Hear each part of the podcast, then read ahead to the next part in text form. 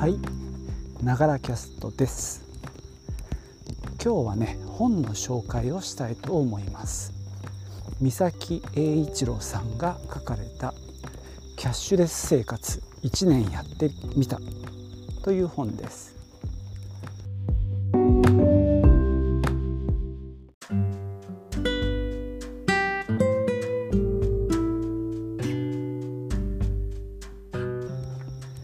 え、著者の美咲さんは、えー、僕も読んだことがあるんですが iPad バカとかね結構挑戦的な挑戦的なじゃないあの面白いタイトルであの本を書かれている方ですね。えーと、この本ではですねタイトルの通り、えーと、と1年間、えー、キャッシュレス生活をしたその記録が書かれています。2019年、えー、正月からですね、えー、と1年間の話なんですけども、まあ、とにかく現金を使わないように生活をするでまあいろんな場所にこの方は公園とかで行かれる方なんでそういったところでの、まあ、体験談ですね。まあ、あと結構いろんなことにこの人はこうのめり込むタイプというか調べたりするのが好きな方なので、まあ、そういったすでにやっていることなんかとこう混ぜながらキャッシュレス生活のまあいろんなこうなんでしょうね体験談であったりちょっとしたチップスねあのいろんな情報をあのここの中で展開してくれています。まあ、初っ端のねあの初詣から始まってそれがねお賽銭どうするかっていうとこから 始まるんですけどねこれなかなか面白いですよね。初詣して現金なしでどうするの？っていうところなんですけども、まあ、あの美咲さんはいろいろ調べてどうも QR コードで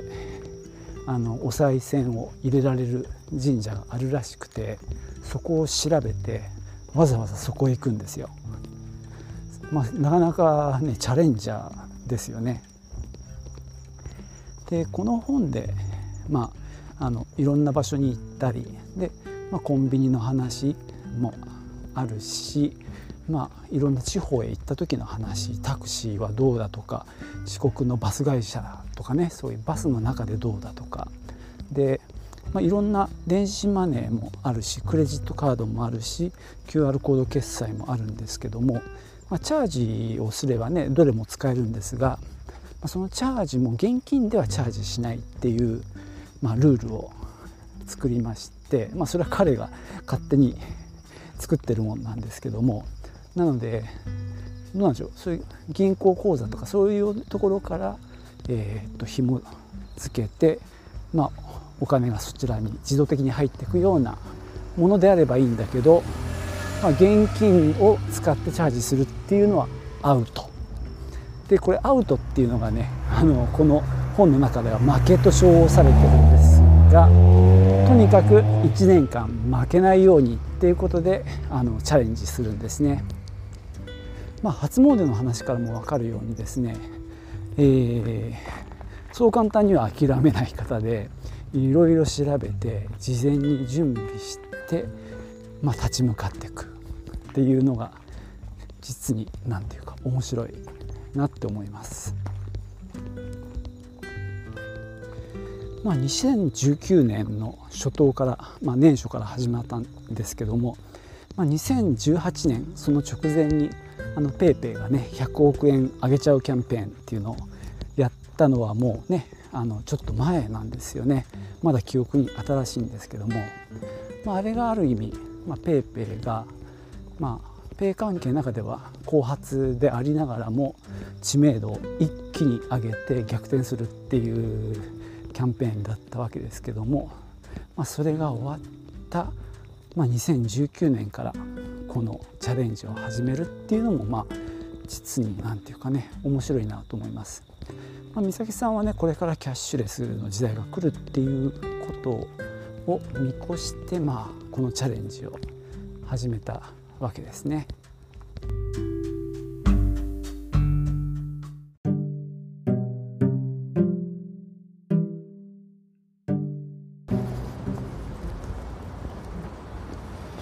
その後もですね美咲さんは、えーと、いろんなところに出かけては現金を使わないキャッシュレスで支払うっていう、まあ、挑戦を続けます。まあ、なんだろう例えばフェリーに乗ってフェリーの中の売店では使えないから事前に、まあ、食料を買っておくとかですねタクシーはどうだとか、えー、日本全国にこの方行かれるらしくってまあ、四国はどうだとかそんな話が続きます。でまあその中からですねいろんな知見をこう教えてくれていろいろ役に立つところも多いんですね。でなんか沖縄からね電気自動車に乗って旅をするっていうのも同時にこの本の中では展開されています。でこの本のねすごく僕がいいなと思ったのはまあ、キャッシュレスで生活するんだけど現金を使ったら負けっていうルールですね、えー、現金使っちゃったら負け。これがですねまあなんだろう。この現金が使えないなんてけしからんみたいなそういう高飛車な態度ではないっていうことですね。あらかじめ自分がちゃんと調べて準備しておけばよかったんだけどもそれができなかったっていうようなスタンスで負けとしてるんですね。この考え方がすごく僕は好感が持てました。この本の中にはいろんなまあ実体験から生まれたチップスが埋め込まれていてですね例えばファミペイファミマカードがどうとかあるいは和音がどうとか、まあ、いろんな、まあ、便利な使い方とかお得な使い方を紹介しています。まあ、その中でね今後、まあ、日本がこうキャッシュレスにどう対応していくのかっていうような、まあ、視点であのものを見てるっていう感じですかね。でこの本の中で僕が一番ですね面白いって思った部分がですね、まあ、2024年に新札が発行されますよね。新しいデザインのお札。でまあこの著者の美咲さんの見立てではそれを契機にキャッシュレス化が進行するっていう見立てなんですね。非常に皮肉な話なんですが診察ができるがゆえにキャッシュレス化が進む。なんでかっていうのがですね主にこの自動販売機 ATM とかその辺の絡みなんですけどもまあ新しいお札ができるとそういった機械でお金を扱うものが診察に対応しなきゃいけなくなる。だまあ本当 ATM もそうだし例えばコインロッカージュースの自販機なんかもそうですよね。となると今ある機械を更新しなきゃいけなくなっちゃうでそのまあコストがそれなりにかかるだろうとでもう一部その QR コードの決済の自販機もあるそうなんですけどもむしろその診察新効果に対応するよりもえー、そういうキャッシュレスの決済の方にシフトした方がいいんじゃないかっていう、まあ、力が働くだろうというのが美咲さんの見立てなんですね。まあ私もそれはかなりうなずけるものがあります。なかなか大変ですよね新しいお金とそれで古いお金も残ってますからね違う札だけどどちらも1,000円なんでそういう判断をまあ、機械の方でしていくっていうところを更新していくでまあ例えばコインロッカーなんかもねそういう QR とか、まあ、別のシステムもあると思うんですけどもそういったものと紐付けて、まあ、お金なくて使えるようなコインロッカーが増えていく可能性は高いですよね。なんせねお金集めたらそれをまた回収する人も必要になるって考えると、まあ、まあ人手不足っていうね大きな流れでいくとそういったところを、まあ、人がいらなくなるようにするっていうのは自然な流れなので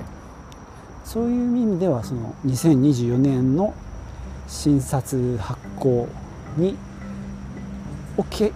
を契機に、まあ、キャッシュレス化が進行するっていうこの予測は非常に的を射てると思います。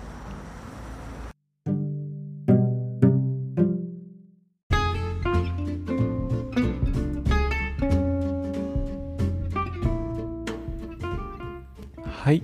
そんなわけで今日は三崎栄一郎さんの「キャッシュレス生活1年やってみた」の感想をお話ししました、えー、今というかこの店の方ではですね、まあ、ペイ関係とか電子マネーの対応を、まあ、ずっとやってきてで6月末に、まあ、消費者還元事業が終わりまして、まあ、今後どうするかっていうようなところを、まあ、考えたりしているところですただまあ消費者還元事業が終わってからは店頭で、ま、現金の支払いが増えてるような感じがしますね。まあ、ペイペイもね、えー、あのペイペイジャンボとかに、まあ、うちも参加はしてるんですけどもやはりその効果は薄いっていうのが実感で、まあ、ペイの支払いはちょっとやっぱり減ってきてるなと感じます。まあ、この後ですねマイナポイントがまた来るもんですからまたそれでペイの需要は高まるような気はしています。まあ、いずれにしてもですね、まあ、そのキャッシュレス化はおそらくあの進行していくのは間違いないと思いますのでまあ店の方でもね準備を着々と進めていきたいと思っています。まあ年末は繁忙期にもなりますのでえーと、もうちょっと、えー、操作っていうのかな。作業がシンプル簡単になるような方法も今考えてます。